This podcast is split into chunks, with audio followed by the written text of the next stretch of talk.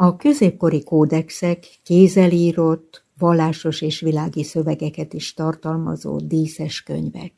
Egyedi értéküket a művészi díszítések, az iniciálék és a miniatúrák adják. Szerzetesek írták vagy másolták ezeket a könyveket. Mai utódjukkal találkoztam, aki ugyan nem szerzetes, de kódex és oklevélíró művész. Ő Szalai Katalin. Hogyan döntötte el, hogy ezt választja. Kirakatrendezés dekoratőr iskolát végeztem, de a kirakatrendezést azt nem tudtam folytatni egy baleset miatt, ezért inkább a grafikusságot hangsúlyoztam. És megláttam egy hirdetést az újságban, sok-sok évvel ezelőtt. Kódexírókat kerestek Budapest történetének megírásához.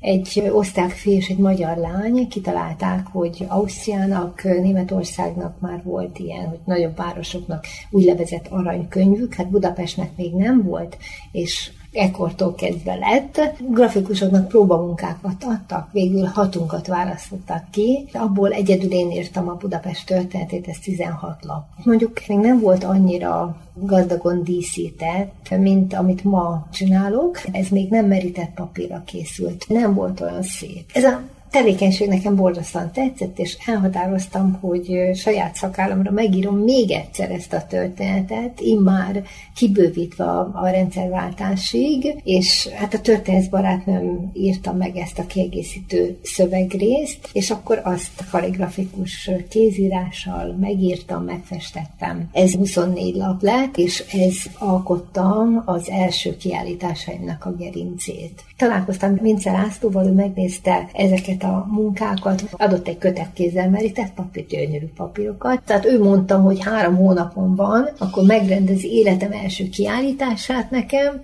ott a Vince papírmerítő műhelyben, addig fessem tele.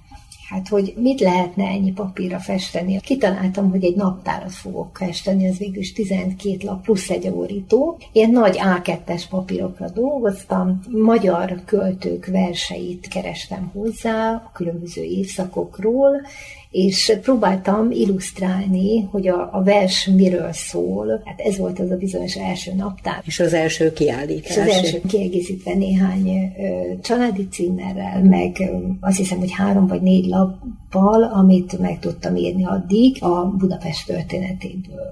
De ez egy fordulat is volt. Rájöttem, hogy én ezt borzasztóan szeretem csinálni, és valahogy szerettem volna, hogyha ezt folytathatom, és ekkor kértek föl az első oklevelek elkészítésére. Kibővíthettem gyakorlatilag azt a tevékenységet, a város történeteket oklevelekkel, emléklapokkal, adománylevelekkel is. Ezen kívül a családi címerek, családfák is bekerültek ebbe a repertoárba. Nekem is ez nagyon jó volt, mert színesítette a munkámat. Nem elég a grafikus tehetség. A történelmi érdeklődés is, a magyar nyelvnek az ismerete, helyesírás ismerete, szépen kell tudni írni, rajzolni, festeni, ezen kívül jó ízlés is kell hozzá, hogy megfelelőképpen össze lehessen hangolni a történetet, plusz egy kicsit a saját képzeletemet is belevetítve. Igen, Ezt a szabadságot átélheti. Ezt átélhetem, igen, és ezért nagy kihívás egy ilyen város történet, mert itt végül is a régi épületeket csak ilyen képes lapokról tudom megfesteni. Most előttünk van a Lipótváros története,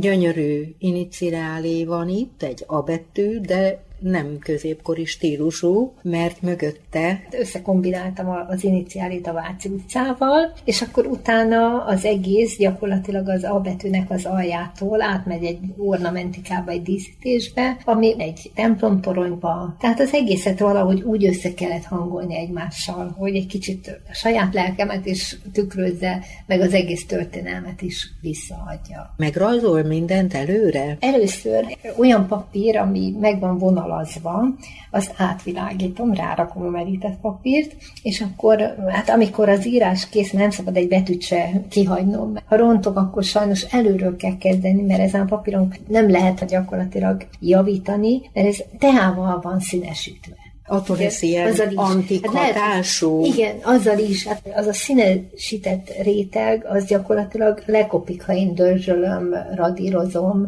A betűt azt mindjárt a tollal Élesben? Igen. Hát gyönyörűek ezek a betűk.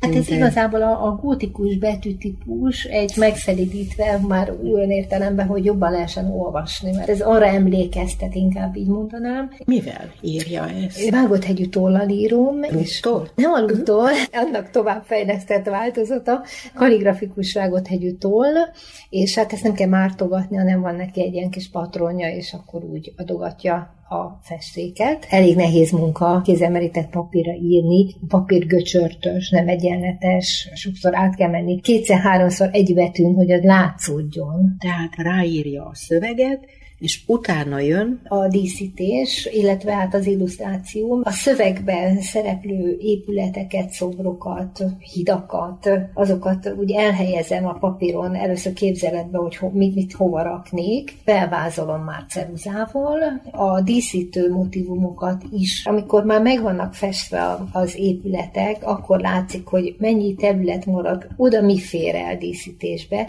mi az, ami stílusban mind a két épülethez, ami közé kerül kerül a díszítés illik, vagy színben, hogy illeszkedik egymáshoz, úgyhogy harmonizáljon, jó legyen ránézni, és némi játékosság is van benne, átmegy az írásba majdnem, hogy a kép. Tehát, hogy, hogy De ez adja a báját. Ezt megfesteni milyen eszközzel tudja? Akvarellel dolgozom, nem fut a merített papíron? Csak annyira fut, amennyire a képnek is jó, mert egy picit el lehet mosni a szélét, magát az épületet azt meg lehet teljesen precízen rajzolni aprólékosan. Tudok azért variálni egy kicsit, mert van a tempera, ami egy kicsit sűrűbb. Például a cimereknél van, hogy az ezüstöt vagy az aranyat akrillal festem meg. Most az akril az addig kelhető, amíg ugye vízzel feloldom és meg megkenem, de utána, amikor megszárad, akkor ez már vízhatlan. Nem lehet utána még egy kicsit meglágyítani. És milyen ecsettel? Mókus szőrecset, vagy marhafül szőr ecset. Van műanyag ecsetem is. Ez a merített papír nem, nem gondolná senki, hogy annak ellenére, hogy én ilyen kis picike dolgokat is festek, de borzasztóan koptatja az ecsetnek a szőrét, mert durva a felülete. A tinta az viszont vízálló tinta, annak muszáj, hogy vízálló legyen, különben tüsszentek véletlenül egyet, vagy egy picit megizzad a kezem, és borzasztó macerás ez az egész. Mennyi de... idő alatt készült el egy lappal. Hogyha reggeltől estig csinálom, nincs hétvége közben, akkor egy hónap alatt meg lehet. A2-es méretű lap. De hát mondjuk itt ihletnek is kell azért lenni, ha éppen 40 fok van, és nincs klímaberendezés, akkor borzasztó nehéz ihletet meríteni, akkor éjszakálok neki festeni, rajzolni. Az nem mindegy, hogy a motivumokat honnan választja. Például bemegyek a Széchenyi fürdőbe, ott ülök a medencébe, körülnézek, és akkor látom, hogy milyen szép ornamentikák, motivumok vannak, amik körbefutnak az épületeken, vagy direkt nem festem ugyanolyanra, csak abból indul ki, és akkor utána átmegy a saját fantáziám ornamentikájába. Ha elmegyek sétálni az őszi erdőbe, az egésznek a színvilága, az is lehet egy ihletadó. Végül ugye a családfákat nem is említettük. Kettőt is mutatott nekem, ami most készül, és erről, ha mesélne, hogy miért érdekes ez. Leginkább karácsonyra szoktak tőlem családfákat rendelni, úgy szokták hozni, hogy vagy ők maguk, vagy a hivatásos családfakutatók felkutatják, de van, aki ennél tovább szeretne lépni, és legyen az már megfeste úgy, hogy egy szép lombos fa formájában, és akkor mindenki lássa, hogy na most hogy vannak a családi kapcsolatok egymással. Most például ilyeneket készítek. Melyik volt a legnehezebb eddig? A családfa munkák közül volt egy olyan, hogy jött egy úr, hogy hát a feleségének a 30. születésnapjára szeretné, hogy megfessem a családfának azt, a, ami most rendelkezésre áll adat, és akkor a többit ő elvitte egy családfa kutatóhoz, és hát majd valamikor, amikor az készen lesz, azt majd hozzáfestem. Jó, hát egy jó nagy papírra kezdtem el festeni, ez volt az én szerencsém, mert három év múlva a kedves megrendelő jött a leporellóval, mert 10 méter kihajtható leporelló. És ezt kellett nekem rávezetnem a családfára. Nagyon össze kellett sűrítsem. Hány négyzetméter lett ez a családfa? Ez 75-105-ös papírra készült el, úgyhogy erősen bele voltam én is szorítva, egy centis, másfél centis kis pajzocskákba, hogy én abba ilyen kis milliméteres betűkkel beleírjam legalább a nevet. Nagyítót használt, gondolom. Hát akkor igen. Hogy ez volt az egyik legnehezebb, és melyik a legkedvesebb munkája eddig? Hát nagyon-nagyon szívesen csináltam ezt a város történetet, és amit tényleg megint egy ilyen saját szakállamra kitalált munka, a Budapest naptár, ami benne szereplő épületek, hidak, szobrok, mind-mind-mind-mind kézzel lettek festve, rajzolva. Ezekhez én kerestem megfelelő verseket. Ezt én itt látom az asztalon, nagyon-nagyon szép. Eladásra is majd készül. Ez már a számítógépes technika annak a segítségével összekombináltuk a, az ornamentikákkal, illetve a versekkel. Nagyon szereti ezt a Nagyon, munkát, nagyon. Ugye? Ez az életem. Ez a felvétel 2017-ben készült, de Szalai Katalin ma is aktívan dolgozik, kiállításra készül, és emellett egyedi megrendeléseket is vállal. Érdemes felkeresni a honlapját. Sobogyi Ágnest hallották.